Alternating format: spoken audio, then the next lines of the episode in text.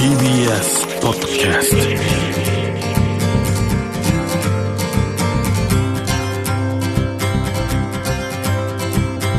石川稔です。日曜日のこの時間、関東2000個の酪農家の皆さんの協力でお送りするこの番組、絞りたての話題をお届けします。石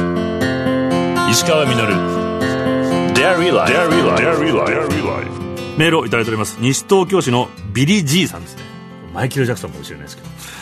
日曜日の朝いつも楽しく聞いてます。ありがとうございます。毎日酪農家の苦境、飼料などの原材料費の高騰および子牛の市場価格の暴落が報じられています。多摩地区に住む私には酪農家を支援することができませんが、牛乳が廃棄されるのは悲しいというより怒りを覚えます。国内で生産される農畜産物をできる限り国内で消費していくべきだと思います。3月になったら孫と一緒に君津のマザー牧場に行き、コロナでなかなかできなかった動物との触れ合いを経験させ、家では毎朝飲む牛乳の量を少し増やしていく。これが私にできる日本の酪農家の支援策です、ということでありがとうございます、ね、でも本当にこうした意見を持ってくださる、ここまで理解してくださってね、いるだけでもこの主権在民の国ですから、こうした意見がやがて政府の政策を転換していくことにつながっていくと僕は思うので、でね、そしてこう多摩地区にお住まいということなんで、ちょっと耳寄りな情報、多摩地区でまず生産された牛乳でできている東京牛乳っていうのがあるんで、これを飲んでいただくのもこう地産地消で地元の応援にもこうなると思いますし、そして君津のマザー牧場、観光牧場と行くのもこれも楽しいんですけども、働く産業動物として、また家族として酪農家さんと一緒に暮らしている牛たちとこう触れ合う牧場を訪ねてみるっていうのもいいと思います。こう千葉県、同じ千葉県でしたらゲストに今来てくださっている高秀牧場ってのがありまして、こうのんびり牛たちが放牧されて人懐っこい牛が、ね、寄ってくるんです。そして美味しいものがいっぱいありますから。で春になるとこれ桜の名所なんです。あんまり言っちゃいけないんですけど、すごい人気なんで。でお住まいの多摩地区ならば、この番組いつも協力してくださる磯沼ミルクファーム、これかっこいいレストランになって、羊ちゃんとかもねいますので楽しいです。溝尾町にはウエストランドファームっていうのがあって、ここではもうおしゃれな美味しいジェラートが食べられて搾乳ロボットっていうのがあります。で日野にはね、小さな可愛いもぐさファームっていうのがあって、ちょっと歩くとここがやっているジェラートもあって美味しいんです。で練馬区には23区唯一の小泉牧場っていうのがあって、ここでもアイス食べられますし、熱い小泉さんが会えたらね、いろいろお話ししてくれると思います。こう皆さんのね、こう話してるだけで僕顔が浮かんじゃうぐらいなんですけども、生産者の皆さん普段こう消費者の人と触れ合う機会があまりないので、その機会すごい楽しみにしてくださっていて、直接美味しいと言ってもらえるのが一番嬉しいんだというふうにみんな口を揃えていつも言ってます。なので今大変な中ね、この会いに行くっていうのも一番の僕励みになると思うので、楽しみながら邪魔にならない程度で言っていただきたいなと思います。でおっしゃってくださっているこの廃棄の問題、悔しいんですけども、こうちょっとですね、メディアがショッキングに取り上げているので広く行われているように今こう見えますけれども、実際は北海道のほんの一部の牧場で行われているだけです。それでもね、残念なことなんですけども、この関東圏では廃棄は行われてません。酪農家メーカーのどうにか廃棄をしないようにという努力と、もちろん消費者の皆さんの買い支えの効果がちゃんと出ているということなんで、このまま引き続きもう一杯飲んで、ね、買い支えをしていきたいなと思うんですけども、今こうして一般のメディアが酪農危機を大きく取り上げるようになったのは本当に嬉しいことで、この TBS でも全局でやるぞというふうになってくださっていますけれども、でもその分情報が増えます。で情報が増えるとこうして誤解を招く情報も増えます。でまた酪農経営にしたり顔で意見する経済人やコメントを言うのが仕事の人があえて反対意見を述べて注目を引こうとする行為も出てきています。僕もかつてあまりよく分かっていずに似たような過ちをしたことがあります。早朝のワイドショー番組をやっている時、環境問題のテーマでバイオエタノールの話をしました。これを聞いていた酪農家さんから、バイオエタノールのせいで飼料が高騰していると、食べ物と車の燃料とどっちが大切なんだとお叱りを受けました。メディアの人間のこう頭でっかちの環境問題とかつって頭でっかちを気づかされていただいて、もう目の覚める思いをしたんですけども、これから全国の酪農さんから番組にメールをいただくようになってお付き合いが始まりまして、でその番組で僕は勝手に牛乳を飲もうなんていうキャンペーンをやらせていただいたりもしました。それ以来食のこと、命のこと、ずっと今でもね勉強になっているんですけども、それから15年経って今 TBS ラジオで牛乳をみんなで飲もうキャンペーンをスタートしてくれています。もう一度この場で消費者と生産者が一つになって大変な時期を乗り越えていきたいと思います。石川稔 DAIRY LIFE 石川みながやってます DAIRY LIFE 3週目になりますが、今朝もこの方々をゲストにお迎えしています。千葉県八千代市の鴨牧場鴨太郎さん、千葉県いすみ市いすみ高秀牧場の真上遥さん、埼玉県小鹿沼市吉田牧場吉田康弘さん、そして群馬県東吾妻町の富澤牧場富澤博俊さんです。おはようございます。おはようございます。今週もよろしくお願いします。よろしくお願いします。牛乳ってね、長くこう保存ができないので、はいはい、それをこうバターにしたりとか脱脂粉乳にしたりとかっていう加工品にするっていうところがこう調整弁になってたんですけども、脱脂粉乳なんかはね、実は我々自身が1リットル生産するごとにいくらって言ってこう拠出金を出して自分でお金を出すんです。メーカーさんが加工して積み上がるじゃないですか、はい、例えば脱脂粉乳が、はい、でそれがどうしても売り先がまだ限界があるので、うん、じゃあそれを例えば、他の産業用に使ってもらおうと、うん、だから我々が1リットル生産することにいくらか積みまして、うん、そのお金でその脱脂粉乳の値段を安くするから産業に使ってくださいというような取り組みも実はしていて、大変ですね、若見さん。八方塞がりですね、本当に悔しいっていう一言に尽きるっていうとこですね。逆に言うと、今度足りなくなった時に他の製品みたいに輸入すればいいってことができない。引用については特にですよね、はい、かなり難しいと思います。でもこのままいくと、もしかしたら本当にちょっとスーパーに行ったら牛乳ないよみたいなことも、はい、可能性としてはあります。だって減らしてるんですよね今。そうです。実際やっぱ現場では、うん、酪農家が廃業したりってことがどんどん起きてるので、うん、生産量が減ってしまうんではないかっていうのが見えているんです。やっぱり足りないくなるっていうのが一番怖いですよ、うん、消費者の皆さんも痛いところにはなるのかなと思うので、はいはいはい、子どもたちが牛乳とかをやっぱり飲むことで、うん、やっぱり成長期には必要なものなんだけれども、うん、それがスーパーから消えたら、うん、子どもがかわいそうだなと。完全栄養食って言っても遜色ないぐらい栄養素も豊富ですし、もし他の食べ物がなくなったとしても牛乳さえあればつなげる命ってあると思ってるんです。私本当にちょっとわからないのが、今確かに日本では牛乳余っちゃってるけど、この余ってる状況にもかかわらずまだまだチーズとか、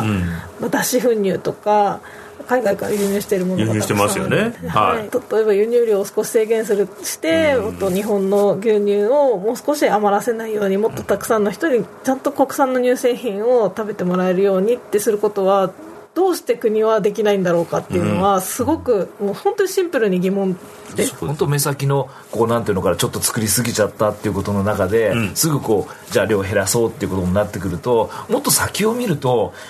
あの時に酪農の力をこうね弱くしないでもっともっと伸ばしておけばよかったなっていう日がもしかしたら必ず来るような気がするんですよね、うん、でこれ今廃業された方がこれからもう一回ってかなり、ね、ハードル高いですよね。酪農って本当にその農業の中でも設備投資もかなり必要な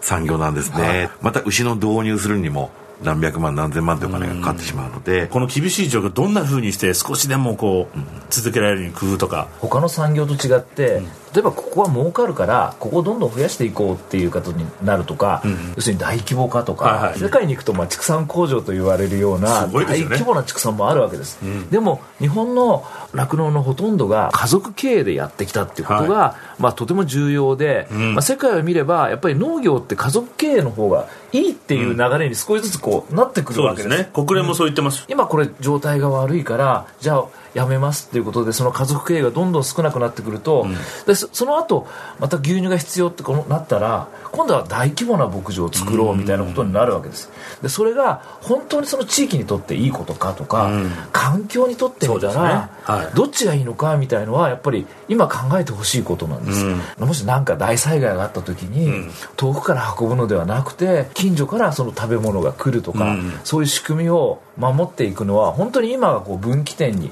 来ていて、うん、今このまま酪農がどんどん減っていくっていうのを多くの人がまあしょうがないよねって言うと、もうその先にもっと大変なことが実は来る。今赤字でやってるの大変だよねっていう話をたくさんの方にされるんです、うん、でも赤字でもやり続けられるのはある意味小さな家族経営とか、うん、そういう中でこれ我慢しようねとかこれは上手にやっていこうねっていうことの中で、まあ、耐えてきたってことはあるんです。もうそれも実はもう限界に来来ていて、うん、このままいくと本当に多くの家族経営の酪農がやめていくことになる、ね、だからやっぱり今は何としても僕らがこう耐えて頑張ってつなげていく、うん、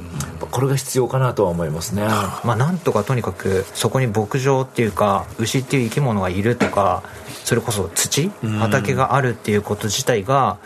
意味があることだと思うので、うん、その地産地消っていうんですか、はい、それが大事じゃないかなって思うんですよね。だから絶対残ってやろうっていう気持ちで今はもう考えられることをよろしくします、うん、やってますね。特に餌の部分で、まあ、うちも餌の部分はすごく大きいんですけれども、はい、やっぱりその個々の牧場で個々の畑があるっていうことももちろん必要ではあるんですけれども、はい、個々で機械を買ってみんなが機械を持ってってっていうよりも、うん、餌作りをしてくれる場があって、地域で雇用を生みながら餌作り担当の人がいて、そこで作った餌を地域の牧場の人が使える仕組みっていうのを進めているところです、うんうんうん、どうですか鴨さんは何かありますか？私のところなんかは、まあ、その千葉県の八千代市っていうところで、もう街ですもんね、もう本当にベッドタウン、はい、そういうところでもまあ、ものすごく大きな農地はないですけども、逆に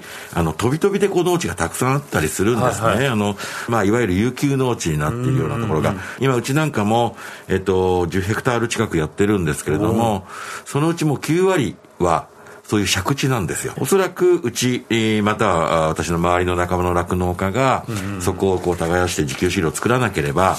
有給農地になったままになってしまうだろうとは思っています、うんうん、そういう形で、まあ、地域の有給農地を減らすっていうような役割も私たちになっているというところもありますね。いや、それは嬉しいです、うん、そう、最後は一言だけなんですけど、はいはい、このラジオ酪農家さんもたくさん聞いてる方、はい、多いと思うんです。で、今本当にきつい情勢、みんなカツカツで生活削って、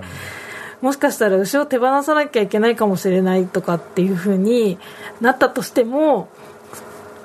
生きててほしい、うん、足が泣いちゃうまあでも本当にね、廃業になったとしても、うん、倒産とか自己破産を迎えたとしても、うん、死なないでねって、うん、そんな形で仲間を失うのは嫌なので、うんうん、